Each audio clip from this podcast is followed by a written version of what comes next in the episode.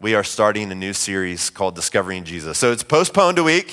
It was supposed to be last week. Um, last week came down with sickness. So thank you to all of you who loved us, who came and brought us meals, who sent me texts checking in on me, meant the world to us. We have the best staff in Andy and Lucas who helped carry the load on such a short notice. So grateful for everybody that's here. We have a great staff, grateful for you guys. But we're starting a new series called Discovering Jesus. So we're going to be in the Gospel of Mark, and here's sort of the heart behind this this series, all right? We hear a lot of things. Eh, I mean, Jesus is everywhere, all right? So whether you truly believe in him, whether it's just a casual belief in him, or it's something that you've given your whole life to, there's a lot of different ideas about who Jesus is and what he did while he was here on earth. So here's a few quotes just to kind of give you a little innuendos into this, all right? So this is from John Lennon. I'm sure one of these you can relate with or you've heard, and there's a sense of, okay, yeah, I, I get the scatteredness of where our society is with who Jesus is and why we're doing this series. So, John Lennon said this I believe in God, but not as one thing, not as an old man in the sky. I believe that what people call God is something in all of us I believe that what Jesus and Muhammad and Buddha and all the rest said was right. It's just that the translations have gone wrong. So you get this hint of universalism when it comes to God and Jesus about who he is and what he has done. Um, a country favorite, Tim McGraw, here's what he said. I'm not bashing on these people. These are just hopefully they're examples of ways that we've heard things about Jesus. So here's what he had to say. I know if I told you what God looked like and felt like, then I'd be telling you a story. I just think we don't know.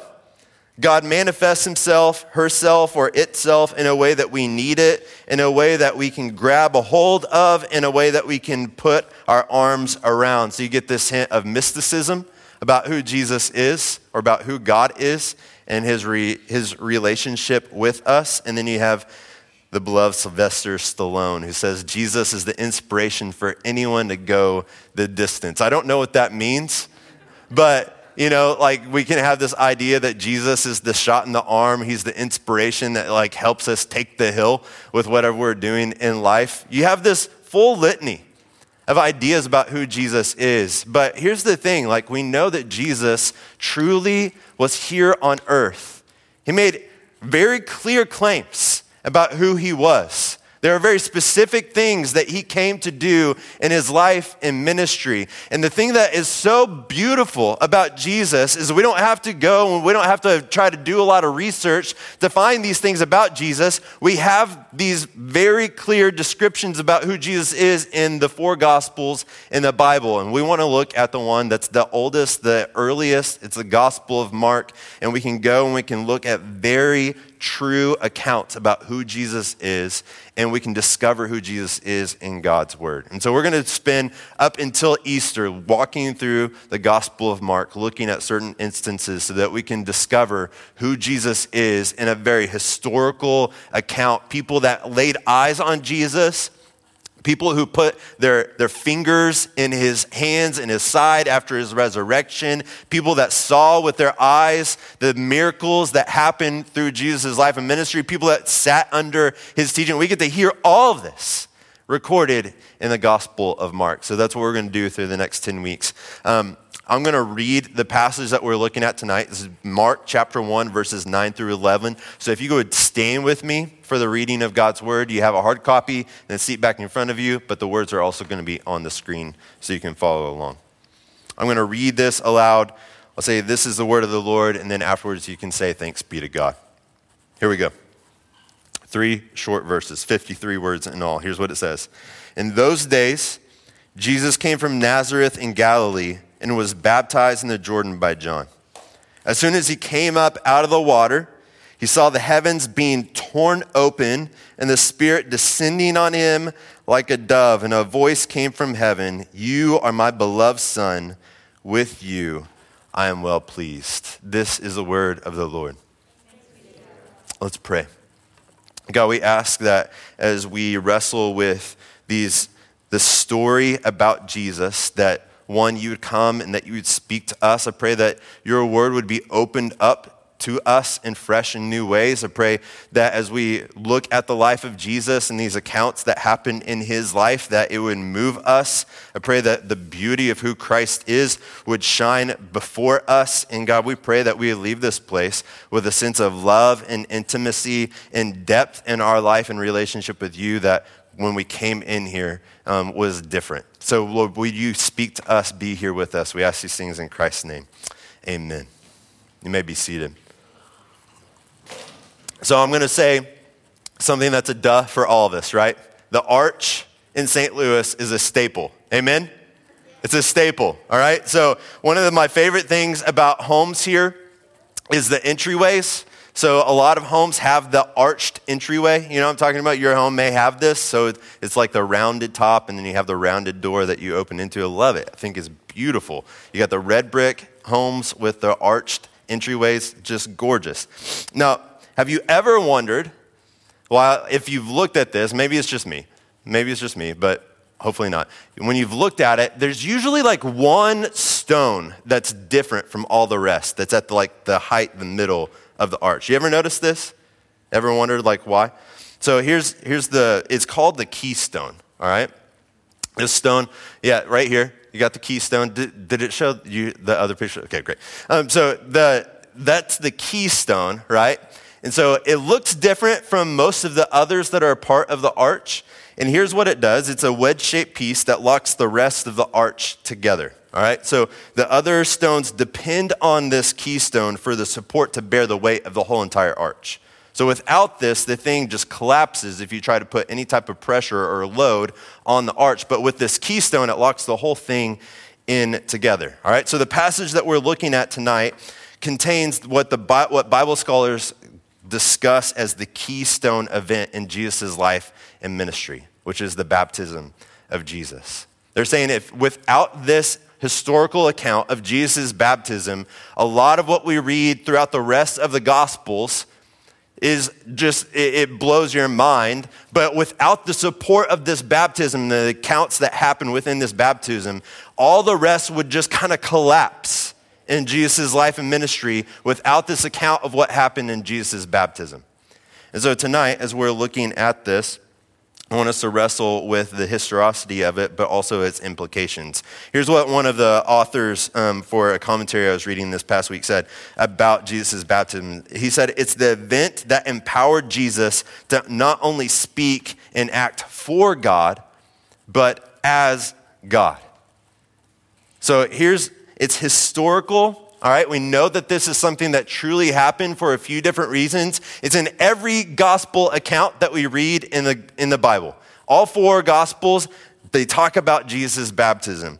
Jesus references it it, when he's questioned about his authority for the miracles and teachings that he's doing in his life and ministry, Mark chapter 11, verses 27 through 33. If you want to go read that, you can read about this. He makes reference personally back to his own baptism. We also know it's a historical account because at the requirement of Judas's replacement, so after Jesus' resurrection, Judas goes and he kills himself, um, and they need to find a replacement. One of the requirements for his replacement is that he had been a follower of Jesus since his baptism, since Jesus, since Jesus' baptism. You can go read about it in Acts chapter 1, verses 21 through 22. So we know that this actually happened. All the things that we're about to discuss, things that we just read, these are historical accounts that happen in the life of Jesus. So, beyond these accounts, we also know that there are literally hundreds, if not thousands, of people that have come out to the wilderness to be with John, to experience the baptism of John, this baptism of repentance, where they're clearing up their life, they're making way for this coming Savior that's going to come into this world. They're literally saying, I've, I've done wrong, I'm ready to receive receive the goodness of this Savior, we know it's all a historical account because of these different things. Now, what is it about Jesus' baptism, though, that's so crucial to his life in ministry? Why is this such a big thing? Why is it a keystone? If, if this didn't happen, why would the rest of Jesus' life that's placed on the arch of his ministry, why would it collapse without this keystone event? Well, it's in this passage that we see first that Jesus is God's son. In merely 53 words, Mark recounts three experiences that happened to Jesus that prove he is the Son of God. So here's what I want us to do tonight, all right? As we're looking through this text, I want to look at these three evidences that Jesus is the Son of God that come from his baptism. And then I want to conclude with why this is good news for us. This is something that's so crucial to Jesus' life and ministry, who he is, but it's also crucial to us. So I want us to wrestle with both of these things. And I believe as we wrestle through it, we're going to leave this place realizing with a greater sense of who Jesus is and what he's done for us. All right? So we're just going to do this in sequential order. We're going to look at well, these three different occurrences that happen in Jesus' life at this baptism. We're going to talk about the significance of them, and then we'll look at it, why it's significant to us. So, all right, as we're diving into this, I want you to try to just imagine that you're there. If there's hundreds and thousands of people, imagine Jesus like you're in the line to be baptized I, I, mean, we were at Disney World, the lines were just massive, like hundreds and thousands of people. Imagine you're like in this line ready to go get baptized by John in the Jordan River. And as you're there in line, and like you have all these people that you're at least aware of, you recognize them. If not, you're like going to do this baptism with some of your own friends. You have Jesus that walks up to be baptized. He's walking up. There's nothing, what the Bible says, there's nothing that seems overly exuberant about Jesus. He just seems like a normal guy. And as Jesus gets there, he goes down into the water to be baptized. And what we find here is that things just start happening. There's something different about Jesus' baptism than all the other accounts that they've seen that have taken place with everybody else that has shown up. Something happens when Jesus is baptized. And the first thing that Mark reports is that the heavens are torn open. The heavens are torn open. Here's what he says As soon as he came up out of the water, so Jesus has gone down into the water, John has baptized Jesus. He's bringing him up out of the water. And as he's, as he's coming out of the water, he saw the heavens being torn open. Now, how is this evidence that Jesus is the Son of God, right? What, what does that have to do with this? Well, consider the words that Mark is using here, right? He says the heavens were torn open at Jesus' baptism, all right? So there's instances in the Bible where the, the heavens are opened. If you look in the Old Testament, there's a book, Ezekiel, he's a prophet. Whenever Ezekiel was brought to God's people as a prophet, it said the heavens were open and he had visions that God had given him. So we have accounts where the heavens were open. There's also instances where there's these idea of tearing open. That's this, this, is the language that's talked about whenever the Exodus happened and they're going through the Red Sea. The way it's talked about when it says parted, it's actually like the waters were ripped apart, they're torn apart. And so there's instances of things that sort of happen like this throughout human history prior to Jesus. Now, what's the difference then? So here, here's the difference, all right? So whenever all these other instances happen, it's because there's like an example of God's placement on their life. And so there's this power and the significance that kind of makes them seem set apart that takes place on their behalf. But here's what happens with Jesus. Instead of Jesus partying open the Jordan waters, what does he do? He just enters in. He walks into the water and he goes to John to be baptized. And as he's being brought open, brought, being brought out of the water, Jesus doesn't do anything. There's no tearing that he does, there's no proclamation that comes from Jesus' mouth. No, it's actually God that's doing all the work, and it's not Jesus that's doing the work. And it's significantly different than what has happened in previous occurrences in human history. Jesus comes out of the water and God rips open the heavens in order for God to speak into his life. Literally, all heaven breaks loose as Jesus comes out of the water. You see, at Jesus' baptism, God tears open the heavens to be with his son. That's what's happening here at the baptism of Jesus. God is ripping open the heavens in order for him to come and be intimately present in the life of his son Jesus. Here's kind of like a, an occurrence that I can relate it to, all right? So, my oldest, Seth, he ran cross country this past year. I helped coach his team. We went to these cross country events. There's usually like crowds and crowds of people that are there to watch their kids because you bring like numerous amounts of teams that come and run this. And so they're really cute. They get up on the line, they, the gun goes off, they go run the race. He gets to the finish line, and there's usually like this crowd that's at the finish line that are watching kids finish. And so as he's finishing, he comes through, you go through the tunnel, and you kind of lose him for a little while because you have to go through the line, get like your little award, like a ribbon thing for running the race, and then you get out. And so you're kind of like, to get back to them, you have to work your way through the crowds. And so I, I, I ran cross country, so I'm ecstatic. I was just like off my mind whenever we're going to these cross country events. Man, when he finished that thing, I'm like breaking through. I'm tearing open the crowds in order to get to my son, and I'm like lifting him up, and I'm like cheering with him. I'm excited with him about this cross country race. That's sort of like what's happening here with God at Jesus' baptism. He rips open the heavens and he comes in, he, he's intimately present with Jesus. What is opened cannot be, can be closed, but what's ripped open cannot easily be put back together. What God is doing here at Jesus' baptism, he's ripping open the heavens, and now he's, Jesus has this unique presence of God in his life for the rest of his life in ministry. If you read throughout the rest of the New Testament, you see that all the barriers are broken or ripped or torn open between the access that Jesus has between his Father and the Father to him as his Son. He's, he has unlimited access. There's deep intimacy that you see in the life of Jesus. I mean, if you look at the rest of the gospel accounts, you see that the disciples and other people, they marvel at his authority that he preaches with. You see Jesus getting off from the crowds and he spends significant time away from the crowds as they're coming close to him. The very thing that you and I would do the opposite of when people are coming at us, the multitudes, popularity is growing. Jesus abandons it to go be with his Father. And his disciples see this. They see his getting away to be with God, his intimacy that he has with God in prayer. And they come to him and they approach him like, Jesus, teach us how to pray. We've never seen anybody do this like you before. There's this depth, Jesus, and this intimacy that you have in your relationship with God. We, we'd never seen anything like this before, Jesus. Teach us how to do these things. And it all starts at Jesus' baptism because he's, he has this unique access and depth and intimacy that he has in his relationship with his Father because he is the Son of God.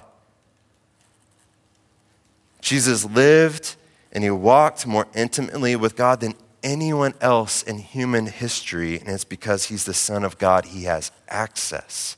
Because the heavens were torn open, not at his words, but at the ripping open of his Father to come be with Jesus as his Son. So, the first evidence that Jesus is the Son of God is the heavens, they're ripped open. The Father rushing to come be with his Son. The second one is this that the Holy Spirit descends on Jesus. Immediately after he's brought up out of the waters, the heavens being torn open. As the heavens are torn open, we see something happens here. It's the Holy Spirit descending upon him like a dove. So not only are the heavens ripped open, but there's something that happens. This Holy Spirit come, comes and Jesus receives the Holy Spirit. And again, this is not the first instance that something like this has happened. Um, the Bible reports that God's Spirit has been with people before in human history. If you read throughout the Old Testament, you see numerous accounts of this. So Joshua, as he's about to lead God's people into the promised land. The Bible tells us that the Holy Spirit is upon Joshua in his life. You see this with Samson. God was uniquely present in Samson's life. The Holy Spirit came upon him. And when the Holy Spirit came upon him, he became this big bad warrior, right? Like he literally destroyed the Philistines. The Holy Spirit would come upon him and he did these things. King Saul, the first king in all of Israel's history came upon King Saul as he's inducted as king of Israel. The Holy Spirit comes upon him. And we see that God does unique things like him prophesying before God's people. This instance with Jesus is different, though. And it's different for a couple of reasons. All right, here's the first one. With Jesus, the presence of the Holy Spirit is permanent and not temporary. Jesus being filled with the Holy Spirit was not a temporal thing, but it was a permanent thing. If you look throughout the other instances where the Holy Spirit comes and fills God's people, it's for a designated purpose with a short length of time, or because of their disobedience, the Holy Spirit leaves this particular individual. But we never see that take place with Jesus in his life and ministry.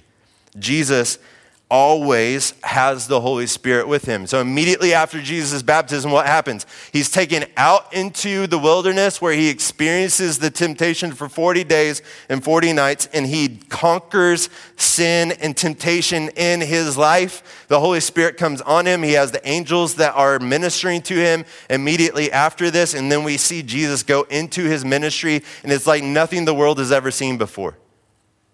At Jesus' death and resurrection, we see that the Holy Spirit is uniquely involved in both of these accounts. So we don't see the Holy Spirit leave Jesus. He's the one that's with Jesus as he's on the cross being crucified, and he's also the one that uniquely resurrects him from the grave. Hebrews 9 14 and Romans 8 11 both give witness to both of these things. So the Holy Spirit is uniquely with Jesus in his life and ministry in ways that nobody's ever experienced it before. There's a permanent presence of the Holy Spirit in his life where it's only been temporal with anybody else. But not only was the longevity of God's Spirit with Jesus different than ever before, but also his reception. So, the nature in which Jesus receives the Holy Spirit is different than any other account that we see in the entire Bible. Mark reports that the Holy Spirit descends upon Jesus like a dove. Now, the only other instance where you get anything remotely close to this that happens throughout the Bible happens at the creation account. Where God's speaking into existence, and then you see this verse in verses 1 and 2 of Genesis chapter 1. Here's what it says In the beginning, God created the heavens and the earth, and the earth was without form and void, and darkness was over the face of the deep. And here it is and the Spirit of God was hovering over the face of the waters. The one that says the word hover here is speaking like a bird hovering over the waters. So Mark does this with purpose. He's giving symbolism and significance because he knows that the people of God are going to understand in their own minds as well as in their hearts what he is communicating about Jesus. What Mark is communicating here is that he is the second person of the Trinity. He is God himself in human flesh. It was commonly believed that Jesus, at the command of the Father at the creation account, spoke creation into existence. We see a couple of verses in the New Testament that say this. So, John 1 1 through 3 says this In the beginning was the Word, and the Word was with God, and the Word was God. He was with God in the beginning. All things were created through him, and apart from him, not one thing was created that has been created. There's no like stumbling over words here. John is very clear. Jesus is the one that spoke the world into the existence, and he's also the one that sustains it. Colossians 1 15 through 16, the Apostle Paul writes this He is the image of the invisible God, the firstborn over all creation, not meaning that he is the firstborn, that he hasn't been in existence for all, but he's the firstborn of this new creation. As he's resurrected, he starts this new family line. For everything was created by him. So look, at, at the descending of the Holy Spirit upon Jesus, it's different than any other account that you can find in the Bible because the Holy Spirit is permanently now with Jesus. He's with him in his life and ministry. He, he's the one that's empowering him to do all the things that he does in his life and ministry. But look, the nature of his reception is also different because Mark is showing the significance of what's happening at his baptism. He's saying, This is the second person of the Trinity. This is the one that spoke the world into existence. Mark is saying, This is the one. The one that we've been waiting for the one that has been long foretold and promised. This is the one. He's finally come, he's here. So you have the heavens being torn open, you have the Holy Spirit descending on Jesus as a dove, and this all gives way to the most definitive evidence that Jesus is the Son of God when he declares, the Father declares something over Jesus. We see this. He says this After Jesus has been lifted out of the waters, the heavens are torn open, the Holy Spirit descends on him. A voice came from heaven, and he says, You are my beloved Son, and with you I am well pleased. So, look, the timing here is really important. This is really significant. When God declares this over Jesus, you need to realize that nothing in his life has really happened according to Mark. Like all that Mark has recorded before this is that John the Baptist has come before him making way for Jesus. And then this is the first thing that's recorded in Mark's gospel. There's, there's no miracles from what Mark is reporting. There's no this divine, inspirational speeches or teachings that Jesus is declared. This is the first major account that Mark is recording about Jesus in his life. And here's why this is significant. Before the temptation, and Jesus overcoming sin, before Jesus has preached, before Jesus has done any healings, the Father affirms and approves Jesus as the Son of God. It cannot be argued that Jesus, the only other time when the Father speaks aloud over Jesus, declaring Jesus as his son at the transfiguration, that you can't look at that account and say, well, that's because all the things that Jesus has already done in his life, his life and ministry. He's proven himself. He's done these major, these huge things and now God has finally received him, and he can be declared over him that he's the Son of God because of all the things that he's performed, all the things that he's done in his life and ministry. You can't make that proclamation because this is the first thing that happens in Jesus' life and ministry. The Father breaks open, He tears open the heavens. There's complete access. The Holy Spirit des- descends upon Jesus in a unique fashion, in a way that's never happened before. And then the Father speaks over Jesus before He's done any preaching, before He's done any healing, before He's done anything. And He declares, You are my, my Son, and you, in you, I am well pleased. From the onset, God has fully embraced Jesus as his son and in front of the multitudes that came to them through John's baptism. So, look, all these three instances point Jesus is the Son of God. There's never been anyone like Jesus in human history. No one like him has come before, none like him have come afterwards. And Mark is emphatic about this from the very beginning of his gospel account. So, look, here's why this is really important to us. You can look at this account and you can think, well, this is really great for Jesus. God, God doing all these unique things for Jesus, like, wow, that's incredible. But what does it have to do with me?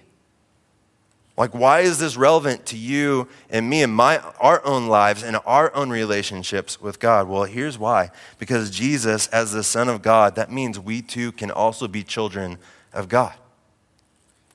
Without this significant moment, without the true identity of Jesus being the Son of God, listen, none of us, none of us in this room could actually be brought in as a child of God. So look, think about this with me, all right? Ephesians 1 5 says this.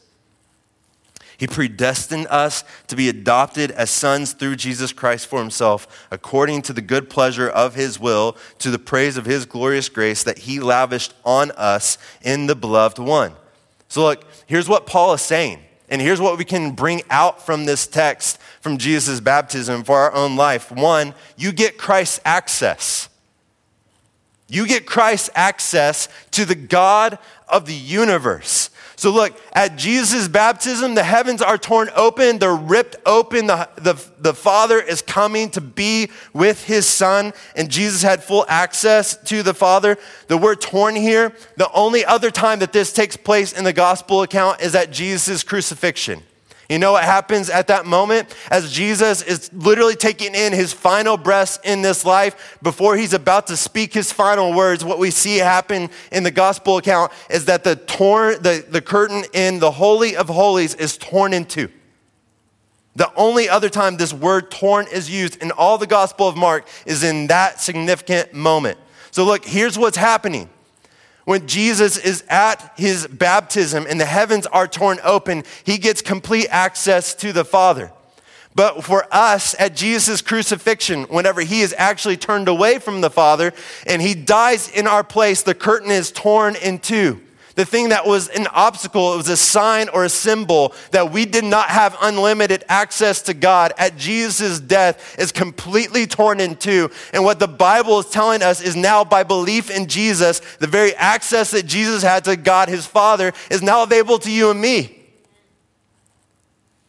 So look, without Jesus being the Son of God, without the work that he did throughout his life and ministry, without him staying in his place on the cross, you and I do not have his access.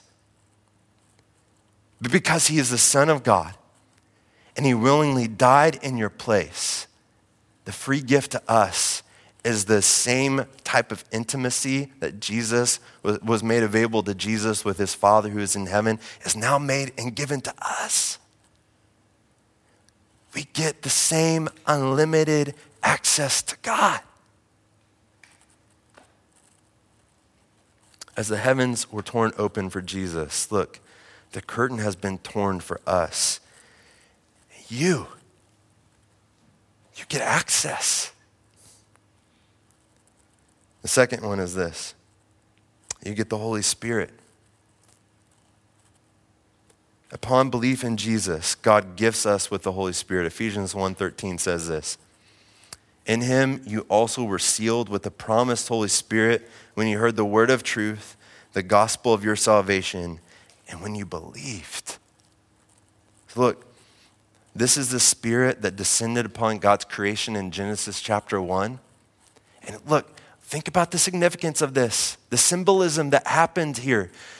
The Holy Spirit that descended on the creation of the world, the Holy Spirit who descended like a dove upon Jesus, and he receives the Holy Spirit, that same Holy Spirit now comes upon us who are now a new creation. Do you see the symbolism that's happening there? The Holy Spirit descends on the very new creation that was spoken into existence. The Holy Spirit that descends upon Jesus and he receives in a mighty, unique fashion is the same Holy Spirit that now, as the Bible declares us, the old is gone, the new is now here. We are made new creations in Christ. The Holy Spirit comes and dwells with us. The symbolism cannot be overlooked. You get this gift of the Holy Spirit. Here's what this means God's presence is with you wherever you go. So you have unlimited access that you get to come and talk to God, but not only do you have unlimited access because the curtain has been torn, torn in two, He now goes with you wherever you want. In your workplace, in your home, in your neighborhoods, when you go overseas, wherever you go, God goes with you. The same spirit that lived in Jesus Christ now lives in us. This only happens because Jesus is the Son of God. And then, thirdly, you get God's approval. The next time the audible approval of God is spoken over Jesus, like I said earlier, was the transfiguration. So, look, this transfiguration, it's a glimpse of Christ's glory as the natural born Son of God. But look, since Jesus is the Son of God, and when we place our faith and belief in Jesus and we're, we're brought into his family, we now get the same approval as the adopted children of God. When Jesus sees his father, and no doubt he's received fully approved, fully accepted. We see that this happens before Jesus does anything in his life and ministry. Now, look, the same is true for you. You don't have to do anything to earn his approval. The timing of Jesus' death is significant because the Bible tells us that when we were still enemies against God, is when Jesus entered into the world and died in our place and made us available to become children of God by full faith and belief in what Jesus has done for us. So, look, he opens his arms, he scoops you up, he brings you in as the adopted child into his family, and you don't have to do anything to try to earn it or deserve it before it happens. You get God's approval. When we stand before him after this life is completed, and he sees us and we get to enter into his physical presence for the very first time like the first time that we get to like he's here with us. Yes he's everywhere at all times. The, nothing can hide from his presence. But when we get to be there physically present with him when he speaks over you it's going to be well done my good and faithful child fully accepted you're fully approved and this is only because jesus is the Son of God. So, look, application is simple for us tonight. It's to believe this. It doesn't matter if this is the first time that you're stepping towards belief in Jesus or if this is something that's a constant struggle and you're like, man, I, yes, I believe this. This is true. I believe once again. Like it's this constant reminder that we're living into this belief. Where that where the person that came to Jesus, I believe, help my unbelief. Believe. Believe Jesus is who he claims himself to be. Believe that Jesus is who the Father spoke over him at his baptism. He's the Son of God. Tim Keller, I think, kind of compacts everything that we've discussed so far in this little quote. He says this Jesus is a true elder brother for anyone that believes in Christ and is welcomed into the family. This means that Jesus is now your older brother. He willingly brings us into the Father's family at his expense. He died for us. He was plundered for us. We sit at the Father's table dressed in Jesus' clothes with his ring on our finger, and it's all through him. We must celebrate and live out the fact that we are members of a kingdom family, and it is all at the expense of our big brother, Jesus Christ. Do you live every day as if you are a member of God's family, accepted and loved? Look, here's a reminder for us. Remember, a child in a family obeys not in order to be loved and accepted, but because he's already loved and accepted by the one who brought him in as part of the family.